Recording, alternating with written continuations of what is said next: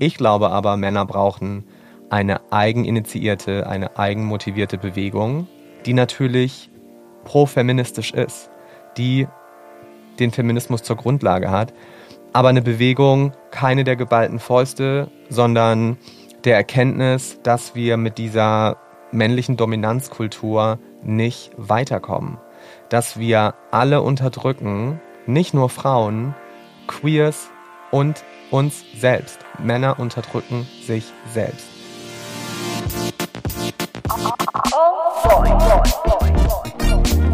Oh boy. Zwei Mütter, zwei Söhne, viele Fragen. Ein Podcast mit Turit Reinecke und Mushta Scherzada.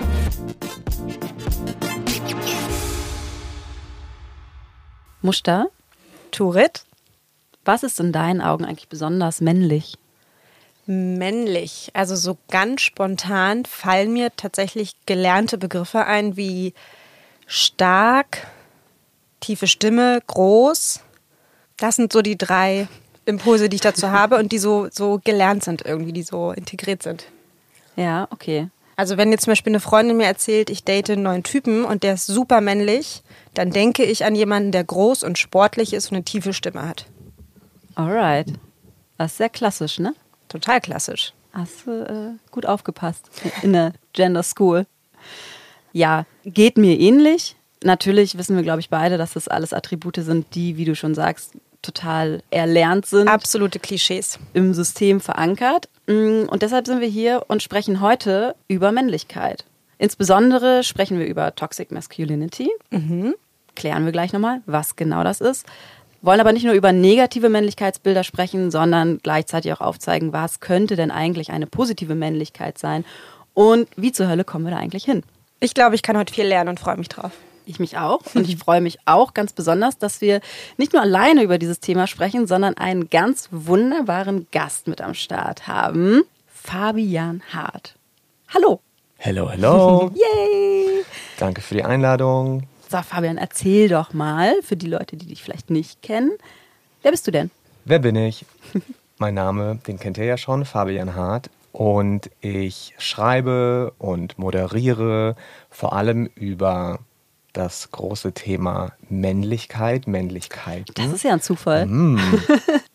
über Geschlechterrollen, aber auch über queere Themen, also LGBTQIA-Belange und zeige auch diverse Bilder davon. Also es ist sowohl im geschriebenen, im gesprochenen Wort, aber eben auch durch Bilder, die ich auf Social Media zum Beispiel teile und habe einen eigenen Podcast, der heißt Zartbleiben und der beschäftigt sich genau damit, also mit patriarchaler Männlichkeit, mit neuen Männlichkeiten, mit Geschlechterrollen und wie wir da rauskommen und warum wir da überhaupt rauskommen sollten.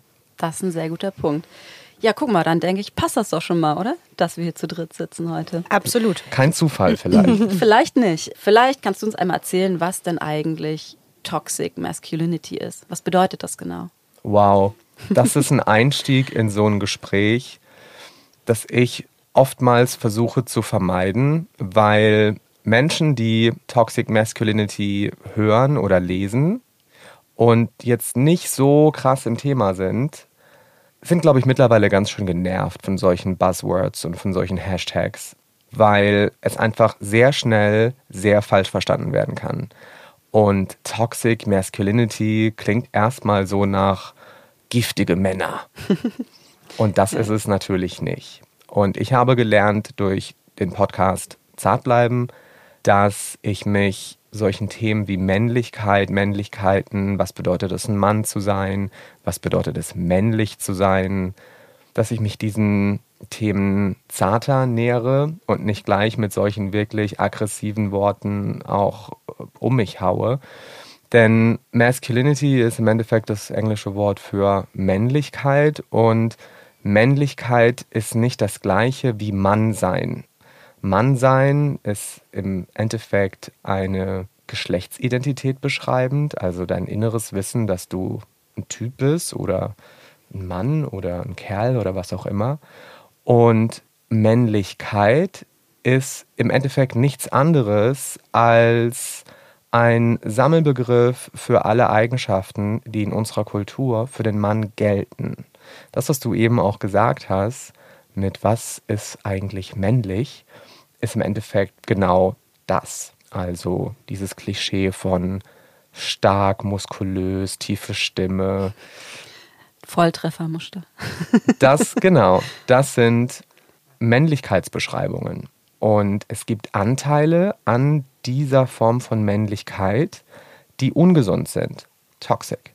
Für die Person selbst, also für den Mann selbst, aber auch für alle Personen und alle Geschlechter, die diesem Mann begegnen.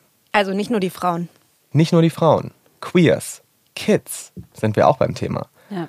Leiden darunter, dass für Männer ein ganzer Anforderungskatalog in unserer Kultur besteht, der sagt, wie du dich zu verhalten hast als Mann, wie du dich zu fühlen hast als Mann, wie du zu denken hast als Mann. Und es ist ja jetzt nichts schlimm daran, mutig zu sein und stark zu sein. Ich liebe das. Aber wenn du nur das sein darfst und nur das sein sollst und keinen schwachen Moment zeigen darfst und keine schwache Minute zugeben kannst, dann ist das auf Dauer ganz schön krank. Und zwar wörtlich. Ja. Und das für alle. Das hast du ja auch ähm, in deiner allerersten Podcast-Folge genauso formuliert. Und das fand ich einen total schönen Satz. Ähm, Männlichkeit trifft alle. Und ähm, ich glaube, darauf wollen wir auch hier heute so ein bisschen hinaus, weil ähm, Muster und ich festgestellt haben, dass wir so dieses Thema in Anführungsstrichen Männlichkeit natürlich in erster Linie erstmal sehr aus einer weiblichen Perspektive heraus betrachten. Das heißt, mir ging es zum Beispiel so, als ich ähm, erfahren habe, dass ich einen Sohn bekomme, ich sofort Kopfkino hatte und dachte, oh mein Gott, was, wenn der ein Arschloch wird? Was, wenn der reihenweise Herzen bricht? Keine Ahnung, wenn der äh, Frauen respektlos behandelt, wenn der generell Mitmenschen respektlos behandelt, wenn der was, wenn der am Ende sogar gewalttätig wird oder so? Also gleich so ganz viele negative Attribute mir in den Kopf geschossen sind, die ich irgendwo mit dem Begriff Männlichkeit verknüpfe, aber eben total aus einer Perspektive von außen, ne? also als Gegenüber eines Mannes sozusagen. Und für uns hat sich jetzt in dem Moment, wo wir nun mit äh, kleinen Jungs äh, zu Hause leben, das so ein bisschen oder zumindest kann ich da, glaube ich, für mich sprechen, ein bisschen einmal gedreht, dass man auf einmal Männlichkeit, wie du sagst, aus einer ganz anderen Perspektive betrachtet, nämlich dass die nicht nur für alle Anwesenden irgendwie anstrengend ist, diese Erwartungshaltung der Gesellschaft, sondern natürlich auch für Männer, wenn man so sagen will, selbst. Und das im speziellen Fall natürlich auch für Kinder. Ja, du hast eben gesagt, Männlichkeit betrachtet aus einer weiblichen Position oder weiblichen Perspektive. Aber ganz ehrlich, wenn wir Menschen fragen, unterschiedlicher Geschlechter und auch Hintergründe, wir haben alle relativ dieselbe Vorstellung von, was männlich bedeutet. Mhm. Und diese ganzen Attribute, die eben auch schon irgendwie genannt wurden, also Jungs sind tapfer und Jungs sind mutig und Jungs müssen lernen, sich durchzusetzen. Das sind Dinge, die egal welche Person du bist, egal welche Sexualität du hast, egal welche, welches Geschlecht du hast, das ist das, was wir per se mit männlich in Verbindung bringen. So ad hoc. In sämtlichen Kulturen, interessanterweise auch, ne? Also, ob du jetzt in einer westlichen Kultur unterwegs bist oder in anderen Kulturen, selbst da ist es übergreifend, die Wahrnehmung, würde ich behaupten. Absolut. Und bei Mädchen ist es eben genau das Gegenteil. Mädchen nehmen wir als umsorgend wahr, als emotional, als Verhalten eher ordentlich und sich selbst zurücknehmend. Eigentlich genau das Gegenteil von dem, was wir mit Männlichkeit in Verbindung bringen oder was es bedeutet, männlich zu sein. Und im Endeffekt, was ist Männlichkeit? Es ist nichts anderes als die stete Ablehnung von allen Eigenschaften, die wir als feminin oder weiblich empfinden. Ja, und insbesondere auch Emotionen. Ne? Also das ist ja auch ein Thema, was auch bei dir im Podcast immer wieder eine Rolle spielt, ist, dass äh, Männlichkeit ja eigentlich die vollkommene Abwesenheit von Emotionen bedeutet. Wenn Gut, eine gibt es. Ja, Wut. Richtig. Oder explizit auch, ähm, hast du zum Beispiel mit Maximilian Mund drüber gesprochen, dass Männer nicht weinen. Und das sieht man ja auch ganz oft im Kontext mit Kindern.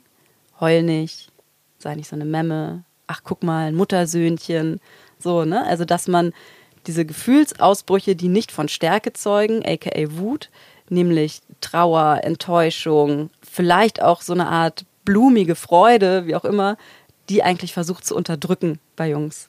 Und das ist auch was, was ich merke, was mir total schwer fällt, da einen richtigen Weg zu finden, damit umzugehen, weil das ja geschlechtsunabhängig als Eltern ein Thema ist. Mm, also wenn jetzt ein Kind die ganze Zeit heult, nölt, weint, wie auch immer, das ist natürlich anstrengend. Ne? Und da so die richtigen Worte zu finden, den richtigen Umgang mitzufinden, wie man diese Emotionalität unterstützt, so dass sie aber trotzdem noch irgendwie äh, einen ähm, Erträglichen einen erträglichen. Alltag irgendwie mit, Klar.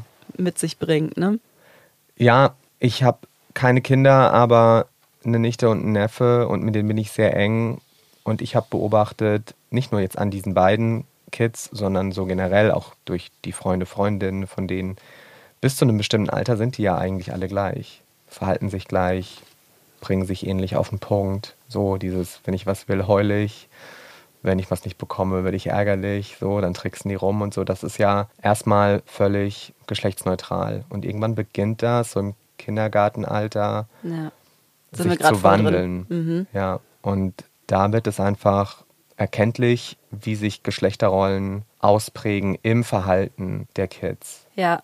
Äh, Muscha, ist dir das mal begegnet, dass du das bei deinem Sohn festgestellt hast, dass er selber so sehr, gerade frisch aus der Kita zurückkommt, sehr, selber sehr seine eigene Stärke betont, also klassisch männliche Attribute? Es gibt diese Beispiele, wo das Thema Ich bin der Stärkste tatsächlich immer sehr stark betont im Vordergrund steht. Aber bei ihm ist es tatsächlich so, dass er sehr sensibel ist. Also da sind sämtliche Gefühle, also die ganze Bandbreite an Gefühlen ist da und die lassen wir auch alle zu und die embracen wir auch alle. Also da der Wutanfall, der täglich irgendwie einmal nach der Kita kommt, Hurra.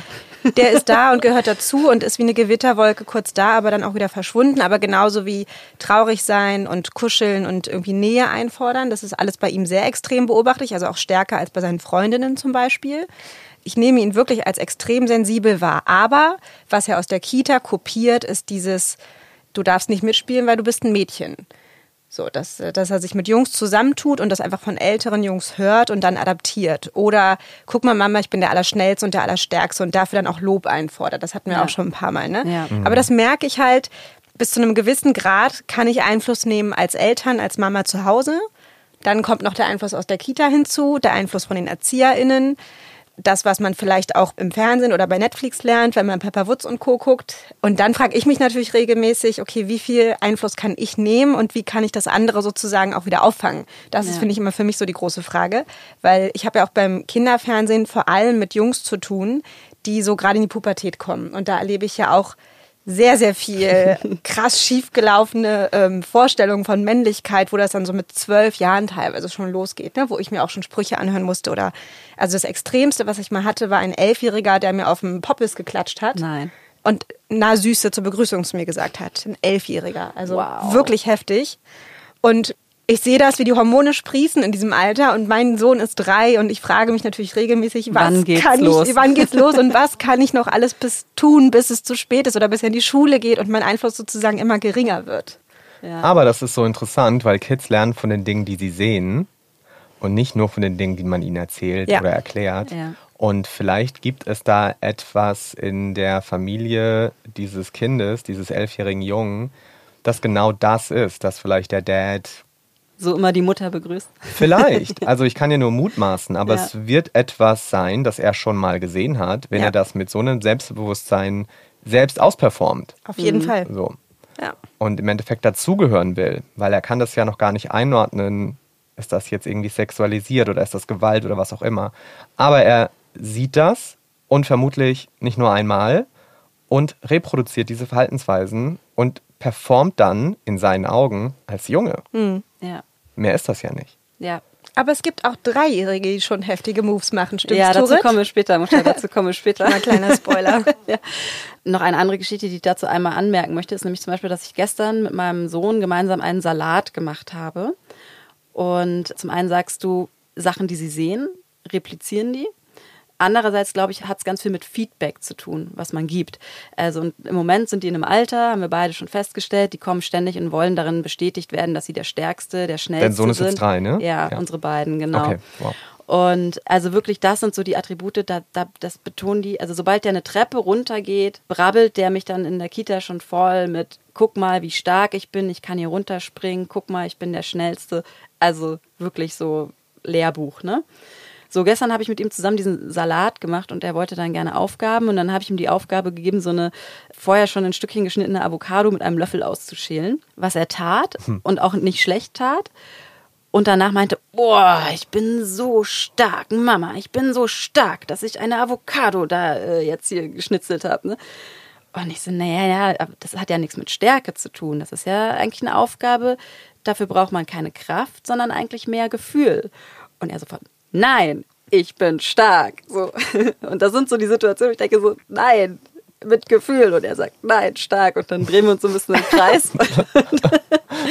und da ähm, frage ich mich dann manchmal, wie man das in Form von positivem Feedback nicht nur auf Stärke, Schnelligkeit, Pipapo, sondern eben auch positives Feedback auf Gefühle, Empathie, zarte Seiten, weiche Seiten, Schwächemomente und so weiter, dieses ja, Feedback, das ist okay, das ist gut, das ist schön, dass du das zeigst und uns teilhaben lässt, ne? wie man das so weit vorantreiben kann, dass das irgendwo auch ankommt. Ja, aber diese Zuschreibungen, die beginnen ja nicht erst im Kindergarten, sondern eigentlich schon vor der Geburt. Also Trends wie zum Beispiel eine Gender Reveal Party oder so. Stimmt. Das ist ja nichts anderes als dieses Blau-Rosa, schon Kindern überzustülpen, noch bevor sie überhaupt auf der Welt sind. Und ich schaue mir so oft auf irgendwelchen Social-Media-Plattformen diese Videos an. Meistens sind es so verunglückte Gender Reveal Partys, ja. wo dann der Ballon nicht platzt oder mhm. die Torte umfällt oder ja. so. Mhm. Aber eigentlich ist ja die Idee, dass man eine Torte anschneidet vor der ganzen Familie und vor Freunden und Freundinnen und dann ist der Biskuit rosa eingefärbt oder blau, je nachdem, ob es ein Mädchen oder ein Junge ist. Also das beginnt, noch bevor überhaupt das Kind da ist, steckst du in dieser Schablone fest. Und bei mir war es die blaue Schablone. Und ich glaube, bis heute ist es eine tägliche Übung, ein Work in Progress, dieses Blau abzubekommen. Ich muss jeden Tag daran arbeiten, dieses Blau abzubekommen. Und das ist sehr mühselig. Und manchmal drehe ich mich um und da ist es wieder. Aber dieses Blau ist eine Geschichte, die mich im Endeffekt limitiert auf bestimmte Eigenschaften, die mir nicht erlaubt, meine volle Persönlichkeit auszuleben, weil ich eben bestimmte Anteile meiner Persönlichkeit, die die feminin sind oder die, die als feminin oder weiblich gelesen werden, die zu unterdrücken und das bedeutet, dass ich gar nicht eine ganze Person bin, sondern immer nur ein limitiertes. Eine Farbe, ja. Ja. Und das ist so schade. Und das fängt eben ganz früh an, dass dann aus diesem Verständnis, was ist männlich, was ist weiblich, was gehört sich für einen richtigen Kerl, was macht ein gutes Mädchen, daraus entwickelt sich dann ein Verhaltens- und Gedankenmuster und Gefühlmuster. Und das ist eben so schade, weil wir ab einem gewissen Alter beginnen, unsere Kids zu limitieren in ihrer Persönlichkeit. Und wenn dann nicht irgendwann mal ein Ereignis eintritt, durch das du diese Limitierung hinterfragen lernst, bei mir war es zum Beispiel meine so Homosexualität. Okay. Mhm. Ja, klar. Also, praise the Lord, I'm gay. Mittlerweile bin ich so dankbar dafür, schwul zu sein, weil mich das zu einem, zumindest schreibe ich mir das jetzt mal selbst zu, empathiefähigen Menschen gemacht hat, der nicht nur seine eigene Perspektive sieht, sondern eben auch die von anderen. Und ich einfach eine Freiheit habe, mittlerweile hinter diesen Zuschreibungen mir näher zu kommen und ich auch diese Scham nicht mehr habe, zu denken, das kannst du jetzt nicht bringen, bist du kein richtiger Kerl. Ich bin für die Mehrheitsgesellschaft, ich liebe dieses Wort, durch mein Gay-Sein sowieso schon entmännlicht. im klassischen, traditionellen, patriarchalen Sinne. Sowieso kein richtiger Kerl, der Typ. Und dann bin ich so, okay, dann mache ich jetzt einfach mein Ding und guck mal, was da noch so in mir schlummert. Zwischen rosa und blau. Genau. Und mittlerweile bin ich bei dem Punkt, wo ich sage, hey, ich kann auch mein Blau reclaimen. Ja. Ich muss nicht nur rosa tragen, damit ich von diesem Blau wegkomme, aber ich bestimme, welche Blauschattierung ich trage und wann und wie lange und so. Und was du damit ausdrücken möchtest auch, ne? Absolut. Ja. Heißt das, dass du selber auch schon sehr konservativ erzogen wurdest und äh, nach so sehr klassischen Geschlechtermustern erzogen wurdest? Oder wie war das bei dir? Oder sind das eher Sachen, die du weniger aus dem Elternhaus mitgenommen hast, sondern mehr dann, ja, als sich die Tür öffnete, hinaus in die große, weite Welt und Nicht. da dann. Hatte eine sehr strenge Stiefmutter tatsächlich. Also in meinem Falle ist auch diese klassische Zuschreibungsnummer für Stiefmütter voll aufgegangen. Ich hatte das leider, die sehr stark versucht hat, mich aus meiner vielleicht weiblichen oder femininen Ecke rauszuholen. Ich glaube, solche Sachen wie, du lernst in der Schule kein Französisch, weil das ist schwul. Nein, echt. Ja, ich musste dann zum Technikunterricht oder durfte nicht zum Tanzen oder Ballett gehen, weil ich lieber auf ein, ja, aufs Fußballfeld geschickt wurde oder so. Das war schon sehr extrem. Aber selbst wenn du ein liebevolles Zuhause hast, in dem du heranwachsen darfst auf ganz individuelle Art und Weise, sind es die äußeren Einflüsse, die dich dann doch umerziehen oder dir Dinge abtrainieren. Also andere Kids, andere, keine Ahnung, Medien, die du konsumierst, Filme, die du dir anguckst, Serien. Du siehst es in der Politik. So klar, wir hatten zwar eine Bundeskanzlerin, aber die Abgeordneten des neuen Bundestages, ich glaube, es sind nur ein Viertel Frauen Ja. oder ein bisschen über ein Viertel. Zu wenige auf jeden Fall. Ja, also was männlich ist und wer männlich ist, das ist etwas, das du ganz subtil anlernst und beigebracht bekommst, ohne dass du denkst, oh, jetzt bin ich in der Schule und habe mal eine Stunde Männlichkeitsunterricht, sondern in deinem täglichen Leben bekommst du ganz klar signalisiert, was ist männlich und das liegt natürlich auch in der Struktur unserer Gesellschaft und jetzt muss ich dieses böse Wort Patriarchat auch einmal raushauen weil die Männlichkeitsvorstellungen, die wir haben, sind einfach sehr stark an diese patriarchale Struktur äh, gebunden. Also die klassische, traditionelle Vorstellung von Männlichkeit ist die patriarchale Männlichkeit. Das bedeutet, der Mann nimmt die sozial dominante Rolle ein und ist der Bestimmer, der sagt, wo es lang geht, der Boss, der Chef, der ordentlich mit der Faust auf den Tisch haut. Mm, Diese Gebärden gibt es ja auch bis heute im Bundestag, dass irgendwie da Redner am Pult stehen und wenn sie ausdrücklich etwas formulieren, hauen sie die Faust aufs Pult. Und wir erleben das im Sport, wir erleben das, wie ich es eben schon gesagt habe, in den meisten Blockbuster-Filmen, dass die Heldenfiguren, die männliche Heldenfiguren eigentlich auch immer Gewalt anwenden, selbst wenn es die Guten sind, wenden sie Gewalt an, um zu siegen, um Ja. dein Sohn, der sagt, guck mal, wie stark ich bin. Also dieses Verlangen nach Anerkennung der Stärke, das ist extrem hoch. Ja. Und wir sind ja jetzt, ich möchte ja sagen, Gott sei Dank, ähm, ich glaube, von unserer Elterngeneration hat sich jetzt vielleicht in den letzten Jahren ein bisschen was getan. Und ich habe das Gefühl, dass zumindest Attributen, die man Mädchen zuschreibt, dass sich da so ein bisschen was aufgeweicht hat ne? und dass da so ein bisschen ähm, Ja. in eine richtige Richtung geht, sage ich mal.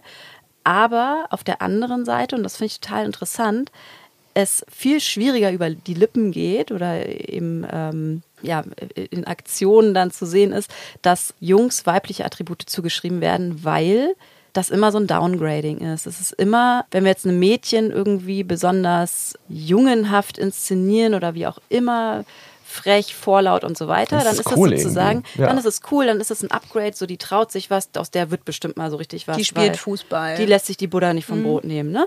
So, also das wird Ist noch jetzt, glaube ich, taffe, ne? genau, das wird, glaube ich, so Positiv wahrgenommen. gesellschaftlich relativ, jetzt bestimmt nicht von allen, aber ich glaube von einer erwachsenen Mehrheit als positiv irgendwie Ja. zur Kenntnis genommen.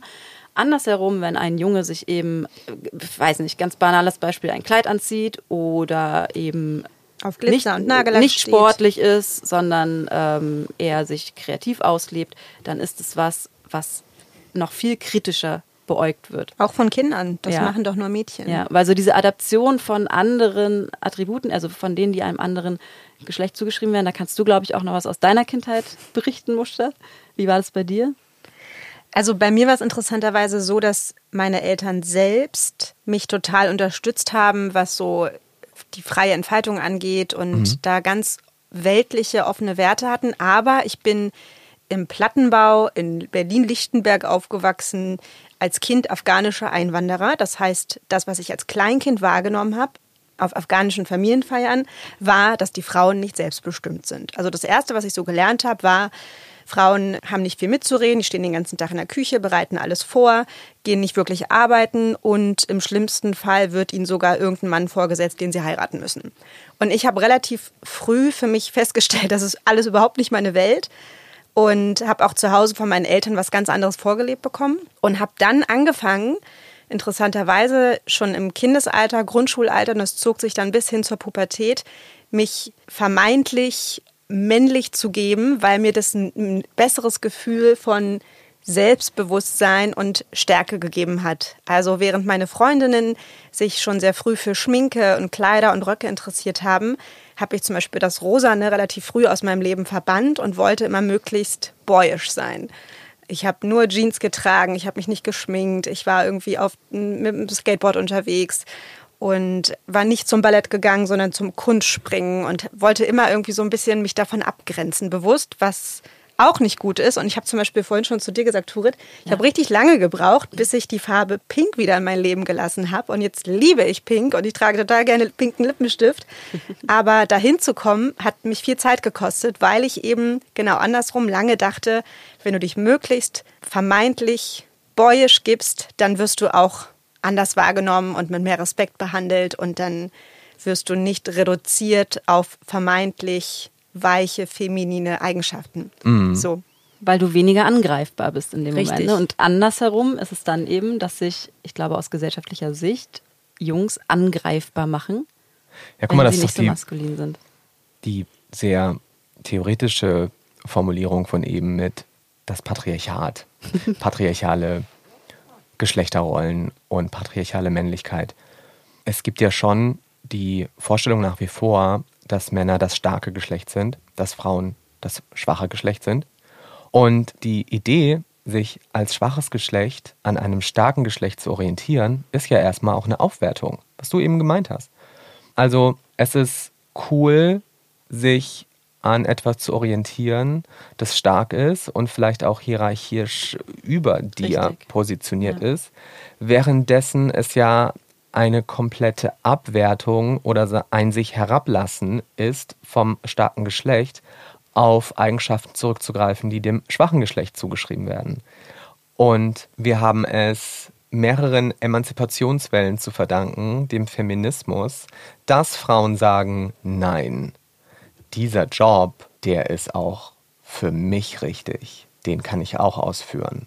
Und ein bisschen was hat es ja auch davon, was du gerade gesagt hast mit der, ich habe lange kein Rosa getragen, so wie ich gesagt habe, ich habe lange kein Blau mehr getragen, Ja. weil wir diese Klischeisierung abgelehnt haben und diese Zuschreibungen abgelehnt haben. Aber bis heute ist es einfach fast schon belohnenswert, wenn sich Frauen an Männern orientieren. Es gibt ja auch diese Serie auf Netflix, Girl Boss oder so.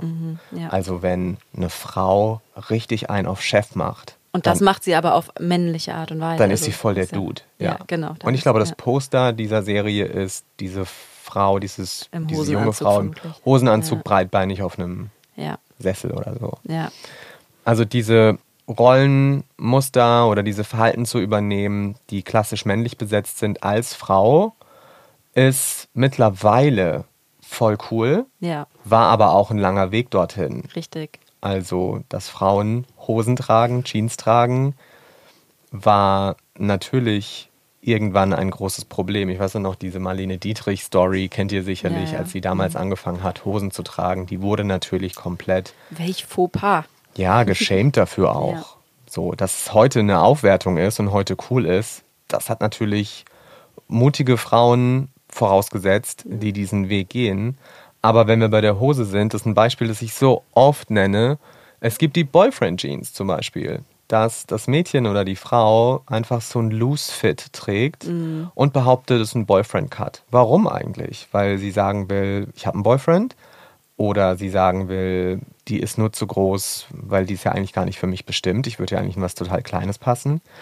Andersrum, eine Girlfriend Jeans gibt es gar nicht. Stimmt. Obwohl Jungs super enge Hosen tragen. Also Ja. die Röhrenhose für Jungs gibt's ja.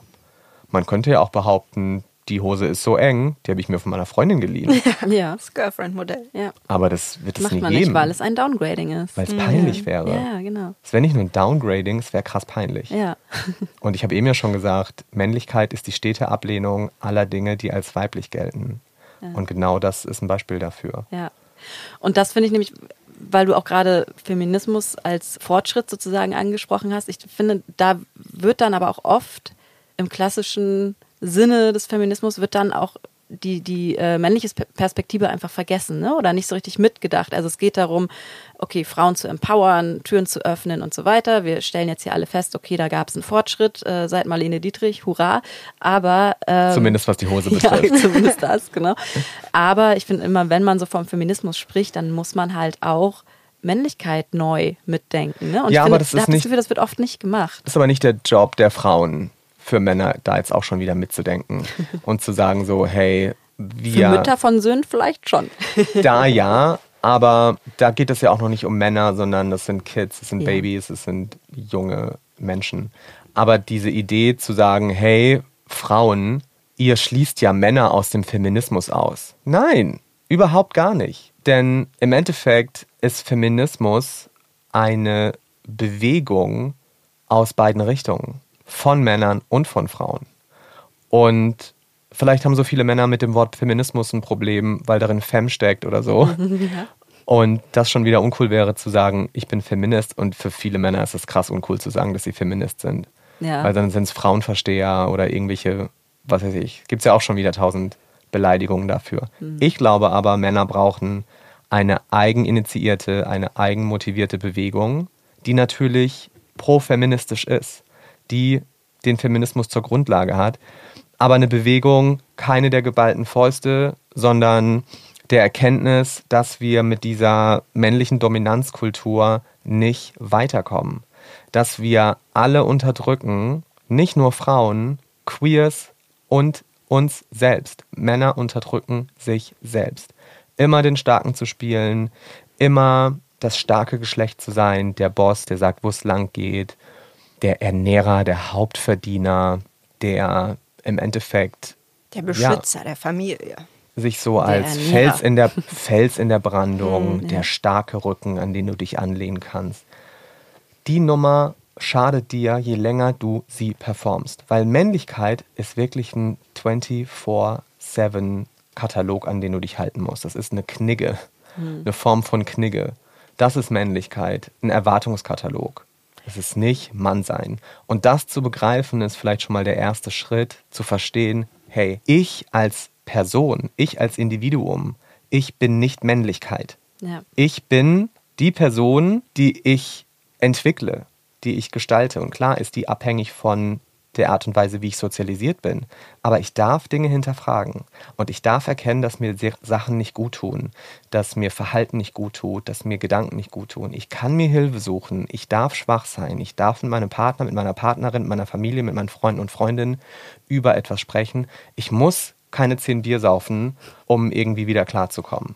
Glaubst du denn, weil du sitzt ja zwei Müttern gegenüber, die sich natürlich immer fragen, was können wir besser tun? Und wenn es, wenn man jetzt in der privilegierten Situation ist, dass es auch noch einen Papa zu Hause gibt, der zuständig ist, glaubst du, dass die Rolle der Väter eine wichtigere oder andere ist als die der Mütter. Also dass zum Beispiel der, der dreijährige Sohn oder wer auch immer, wie alt die Kinder dann sind, dass es für die fast wichtiger ist, was der Vater vorlebt, als das, was die Mutter vorlebt?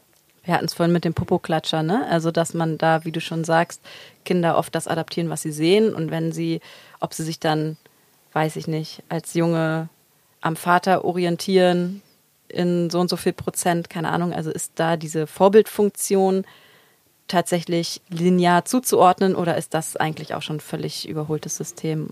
Ich glaube, männliche Vorbilder brauchen wir, weibliche Vorbilder brauchen wir und wenn es die privilegierte Situation gibt, die du eben angesprochen hast, dass Mama und Papa zu Hause sind, dann ist das ja umso besser, wenn diese beiden Personen auch für dieses Kind da sind und alle auch alle Emotionen zeigen. Also nicht, wenn es mir nicht gut geht und ich traurig bin, gehe ich zur Mama und die kann mich dann ganz besonders gut trösten. Und wenn ich mal ordentlich was zusammenbauen will oder Fußball kicken oder solche Nummern, renne ich halt zum Papa. Und das ist so schade. Turit, du lachst voll. ja, ich musste. Ja, ist bei uns tatsächlich so. Mhm. Mhm.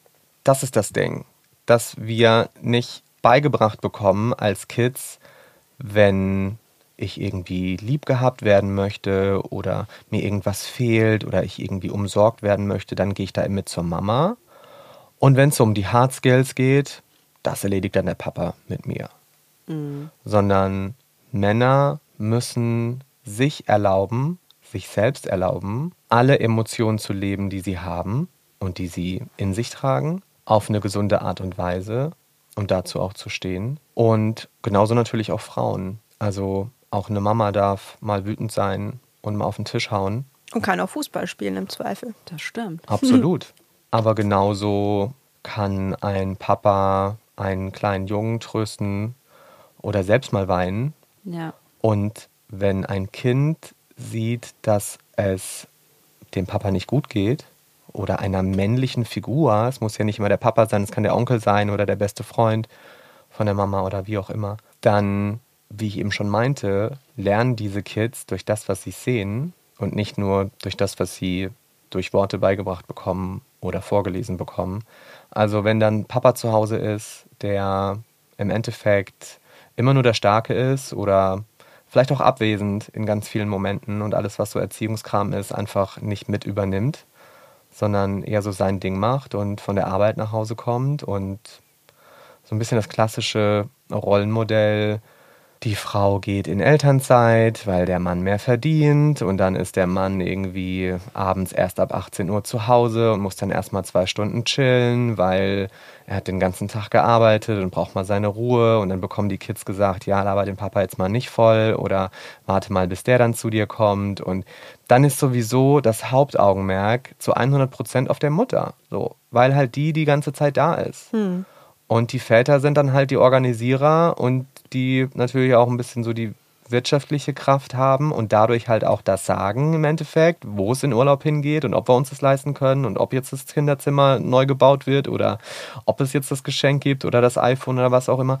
Und das ist halt so schade, dass wir in so einer Struktur leben, die auch diese Rahmen vorgibt. Und so progressiv du oft sein möchtest als Couple, rutschst du automatisch in diese vorgegebene Struktur und blickst dich um und denkst, fuck, wo bin ich gerade gelandet? So wollte ich nie werden. Ja. Ich glaube, das, also das geht uns tatsächlich sehr oft so, ne? dass wir viel öfter als uns lieb ist, in, in klassische Verteilungen und so weiter abrutschen. Das hat natürlich ganz oft irgendwelche systemischen Hintergründe, ne, ich weiß nicht, äh, Wirtschaftlichkeit und so weiter und so fort. Ne? Aber das haben wir auch schon immer wieder festgestellt, jetzt das ja raus aus der Comfortzone. Ne? Also ja, und man auch macht es sich dann wir, auch manchmal. Wir denken immer, wir wollen es besser machen und ja, ertappen uns dann regelmäßig selbst dabei, wie wir durch unbewusst und bewusst gelernte Geschichten in die Falle tappen. Ja. Aber zur Rolle der Väter fällt mir auch ein, dass du eine sehr schöne Geschichte mitgebracht hast, die ich vorhin sagen. schon angeteasert habe. Ja. Denn manchmal sind die ja viel besser in der Lage, Dinge zu erklären, als wir Frauen, stimmt's? Als hättest du die Geschichte schon Kleine mal Anmod vorbereitet. Genau. Kommen wir doch mal zum Facepalm der Woche. Also, ich habe diese Woche nämlich ähm, Folgendes erlebt. es ist mir fast ein bisschen unangenehm, das zu erzählen, weil ich fand es selber so find's krass. Ich fand es richtig krass. Mein, wie gesagt, dreijähriger Sohn begrüßte mich, indem er sich breitbeinig hinstellte, vorne auf seine Windel klopfte und dabei Pussy, Pussy, Pussy rief. Oh boy. Ihr könnt euch vielleicht vorstellen, mir sind so alle Gesichtszüge entgleitet. Ich dachte so, was zur Hölle ist denn jetzt los? Ihr fragt euch bestimmt, wie habe ich reagiert? Das frage ich mich auch. Hast du Ähm, souverän reagiert, Turit? super souverän. Not. Also ich habe ihn, glaube ich, nur angestarrt und ihm natürlich sofort ganz panisch zurechtgewiesen, das macht man nicht, das äh, geht nicht, das finde ich ganz doof. Also das darfst du nicht machen, ohne so ganz besonders zu erklären, warum nicht. Ich weiß nicht. Also ich habe einfach sehr vehement gesagt, dass das nein, nicht machen. Blöd, finde ich doof. So, dann Wie äh, hat er reagiert? ja, ja, wie die dann so reagieren. Ne? Dann irgendwann, also ich habe dann natürlich auch noch ein paar Mal rückgefragt, so hast du das verstanden? Dann hat er gesagt, ja, habe ich verstanden. Aber okay, Thema war abgehakt. Und dann ist nämlich was passiert und deshalb ähm, erzähle ich das auch. War ich einen Tag später in einem Nebenraum, während äh, mein Mann mit meinem Sohn agierte. Und dann hörte ich, wie der das wieder macht. Wie der sich da wieder irgendwie klopfend Pussy Pussy äh, positionierte. Sorry, ich, komm, ich habe da so ein hat das Kopfkino, wie ein I. Dreijähriger sich in den Schritt fasst. Muss I don't das know. Video oder Ich nee? habe keine Ahnung, wo der das her hat. YouTube? Ich nehme an aus der Kita, weil das erste Mal, als er es performt hat, kam er direkt aus der Kita. Und dann, ich habe auch mit meinem Mann dann darüber gesprochen, lass mal ein Kind in der Kita irgendwie einen älteren Bruder haben und der hat das vorgemacht, das Klar. kleine Kind hat es nachgemacht und so weiter. Dann ist das drin in so einer dreijährigen Gruppe.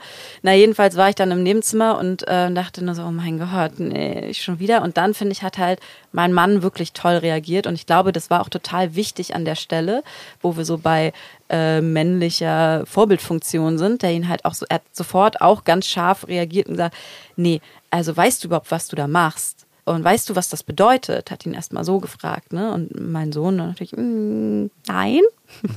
und ähm, dann hat mein Mann ihm das halt erklärt und hat gesagt, naja, also was du da machst, diese Geste und dieses Wort, das, das ist ein Instrument, um sich über Mädchen und Frauen lustig zu machen. So, ähm, das verstehst du jetzt noch nicht so genau, aber du musst verstehen, das ist etwas, damit bist du gemein zu Mädchen und machst dich über sie lustig. Möchtest du das? Und dann hat er nachgedacht und gesagt, nein. Und dann, also bis heute, ich weiß nicht, ist jetzt erst ein paar Tage her, ne, bis heute kam es nicht nochmal vor, aber ich saß da in meinem Nebenzimmer und dachte, okay, Gott sei Dank hier. Zumindest einer, ein Erwachsener, behält die Nerv- Nerven in der Situation. Und ja, fand das eben an der Stelle ganz interessant, wie anders da dann doch irgendwie äh, der Vater reagiert hat, im Gegensatz zu mir, der Mutter, die sich einfach von dieser Geste und von diesem Wording ultra angegriffen gefühlt hat selber. Ja, weil du natürlich da auch vielleicht wieder ein schöner Begriff retraumatisiert wurdest, weil es diese Momente in deinem Leben vielleicht schon mal gab. Natürlich nicht durch deinen Sohn. Windelträger. Ja, aber vielleicht durch irgendwie einen dummen Spruch in irgendeinem Club und du warst durch ihn daran erinnert und musstest natürlich dann erstmal schalten, oh mein Gott, das ist mein Sohn hier, wie kann das sein, etc. Aber das ist ein wunderschönes Thema, um zu verdeutlichen, dass genau da auch mal unter Jungs, unter Männern das Gespräch geführt werden muss. Und dass das aus einer männlichen Perspektive einfach auch nochmal dann ja eine Form von auch Allyship ist im Endeffekt zu sagen so so gehen wir nicht mit Mädels um so gehen wir nicht mit Frauen um Ganz genau. funktioniert nicht Ja. willst du das willst du Mädels schlecht behandeln nee will ich nicht ah okay cool dann mach's nicht mehr Ja, ja genau. so und ja ich glaube das ist die Perspektive ist total wichtig Ja. Dann hat der Papa es gut gelöst. Kompliment. Yes, danke. Es braucht also Vorbilder auf jeden Fall für diese Allyships. Wie ist es denn bei dir? Du hast vorhin kurz erwähnt, dass du Onkel bist. Äh, Wie alt sind denn Neffe und Nichte? Und wirst du, weil du dich eben mit dem Thema so viel auseinandersetzt, dann bewusst von deiner Schwester eingesetzt als Vorbild? Oder fühlst du dich dadurch automatisch verantwortlich für diese Kinder in deinem Umfeld? Also mit Vorbildfunktion bin ich immer sehr vorsichtig, weil ich glaube, in dem Moment, wo du Vorbild sein willst und dann so auch als Vorbild performst, bist du, glaube ich, ganz weit weg von, ja, Authentizität vielleicht auch, ne? ja, und man kommt sich dann auch so wie so eine außerkörperliche Situation, in der man dann so moralisch auf sich blickt oder so. Ja. Aber dadurch, dass ich mich sehr stark mit diesem Thema beschäftige und schon sehr lange, sind natürlich meine Nichte und mein Neffe, meine Nichte ist jetzt 16, mein Neffe ist 13, meine Schwester ist auch sieben, sieben oder acht Jahre älter als ich. Also ich war eigentlich immer so ein junger Onkel dann. Und mit denen habe ich ein sehr enges Verhältnis. Und meine Nichte ist da auf jeden Fall kommunikativer. Und wir besprechen sehr viele Dinge, weil sie, glaube ich, auch durch mich in dieser Familie, der schon immer durch seine Queerness natürlich eine andere Rolle eingenommen hat und die Dinge anders gelebt hat, eine andere Lebensrealität hat, ist sie sehr sensibilisiert für all diese Themen. Und ich bin wirklich stolz darauf, wie beide sehr offen auch von meiner Schwester und meinem Schwager erzogen wurden und erzogen werden. Und ich glaube schon, dass ich da meinen Anteil dazu beigetragen habe, weil ich auch proaktiv Themen anspreche. Also mein Schwulsein war nie ein Tabuthema. Die waren sehr klein, als ich mit meinem damaligen Freund zusammen war und der dann auch mitkam. Also mein Neffe und meine Nichte, die haben immer gesehen, ja klar, Fabi hat einen Freund. Da war aber nie die Konversation, du, wir müssen euch mal was erzählen. Also der Fabian, der bringt jetzt keine Freundin mit, so. Sondern das war, war einfach ganz ja. normal. Schön, und ja. ab einem gewissen Alter haben wir natürlich dann auch über Beziehungen gesprochen und jetzt auch mit meiner Nichte geht es dann auch mal um Sexualität oder um Geschlechterrollen und um Jungs und Girls und so weiter und so fort. Also ja, es ist immer gut, wenn man Personen hat, die vielleicht auch mit einer anderen Perspektive oder mit einer anderen Lebensrealität bestimmte Themen besprechen, die so traditionell und standardisiert sind, weil je unterschiedlicher die Personen sind, denen man begegnet, das trifft nicht nur auf Kids zu und auf Neffen und Nichten und auf eigene Kinder, sondern auf alle Menschen. Je unterschiedlicher die Perspektiven sind, desto mehr lernt man und desto offener ist man und desto mehr akzeptiert man auch und desto mehr erträgt man auch, wenn mal was nicht typisch männlich ist oder typisch deutsch oder typisch was auch immer. Das gilt für alle Eigenschaften, für alle Bereiche unseres Zusammenlebens, dass wenn wir mehr Dinge sehen, die in der Mehrheit nicht abgebildet werden, dass wir davon profitieren und offenere Menschen werden. So. Und ich glaube, dass meine Nichte und mein Neffe, dass das sehr junge, offene Menschen sind.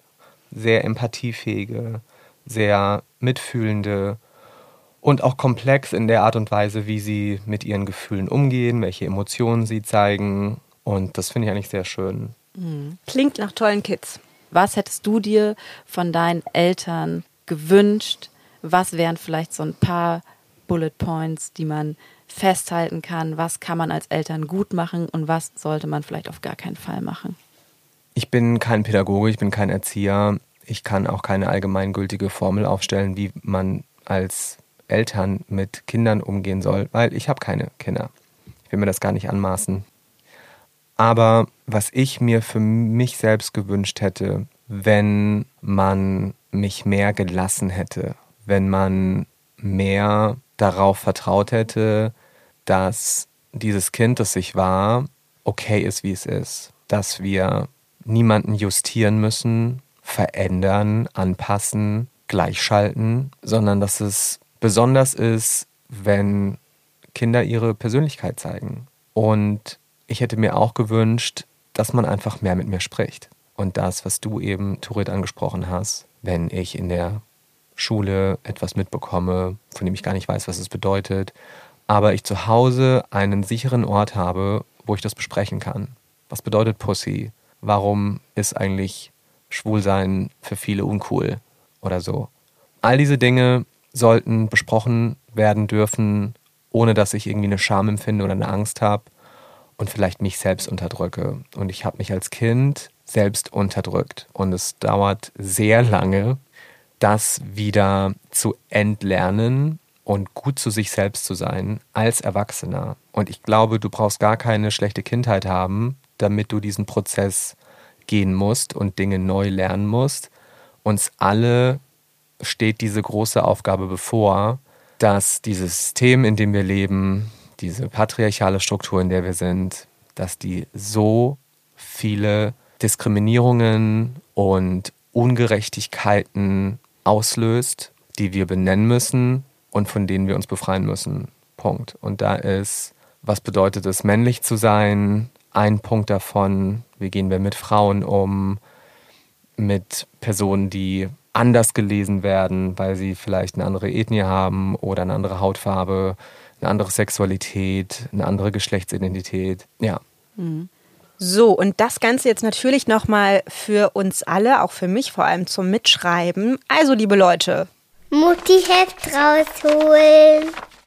Ich glaube, es hilft, wenn man Jungs nicht mehr in ihrer Männlichkeit justiert, sondern sie einfach mal wachsen lässt und die Persönlichkeit entwickeln, die in ihnen schlummert, dass man aber gleichzeitig auch mit ihnen das Gespräch sucht und mit den Dingen auch Klartext redet um Männlichkeit. Und vor allem ist das auch eine Aufgabe der Väter und nicht nur der Mütter, wie wir heute auch mitbekommen haben. Wow, vielen Dank. Also ich fand das heute richtig, richtig toll, dir zuzuhören und ich habe viel gelernt und viel mitgenommen. Und ich habe noch mal eine Frage an euch da draußen. Liebe Mamis, liebe Papis, liebe Erziehungsberechtigte, vielleicht habt ihr ja selbst die ein oder andere Erfahrung schon mit euren Kids gemacht und ein paar Tipps für uns, vielleicht ähnlich auch wie bei Ture zu Hause, wie ihr damit umgegangen seid. Und ähm, ja, bitte sag mir, dass mein Sohn nicht der einzige Pussyklopfer ist. Das würde mir sehr helfen. Ja, oder vielleicht beschäftigt ihr euch selbst damit, wie ihr bestimmte gelernte Dinge oder blaue, rosa Farben aus eurer Kindheit versucht abzuwälzen, so wie Fabian zum Beispiel, und habt da Tipps oder vielleicht auch Fragen, Anregungen oder Kritik dann schreibt uns doch gerne oder schickt uns eine Sprachnachricht, zum Beispiel auf Instagram auf ohboy.podcast. Genau, oder ihr schickt uns eine E-Mail hi at ohboypodcast.com. Wir freuen uns auf eure Nachrichten. Und jetzt nochmal ein ganz großes Dankeschön an dich, Fabian. Yes. Danke euch. Ach so, und hört unbedingt mal in Fabians Podcast rein. Zart bleiben. Tschüss. Dankeschön. Ciao, ciao. ciao, ciao. Oh boy, boy, boy. Oh Boy. Zwei Mütter, zwei Söhne, viele Fragen. Ein Podcast mit Turit Reinecke und Mushta Scherzada.